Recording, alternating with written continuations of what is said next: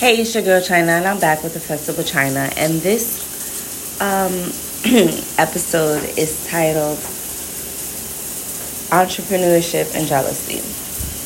Now, I know when you first start up a business, it's not pretty easy.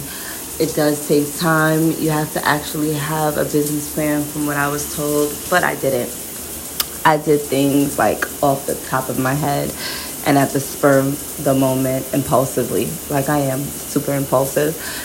But I just want to dedicate this um, episode to that because I've noticed a lot of changes since I've started my business, as well as even the surrounding or people I don't even know that they're not as enthusiastic as you would think they would be considering how much they say they love you or they appreciate everything that you do or anything of the above.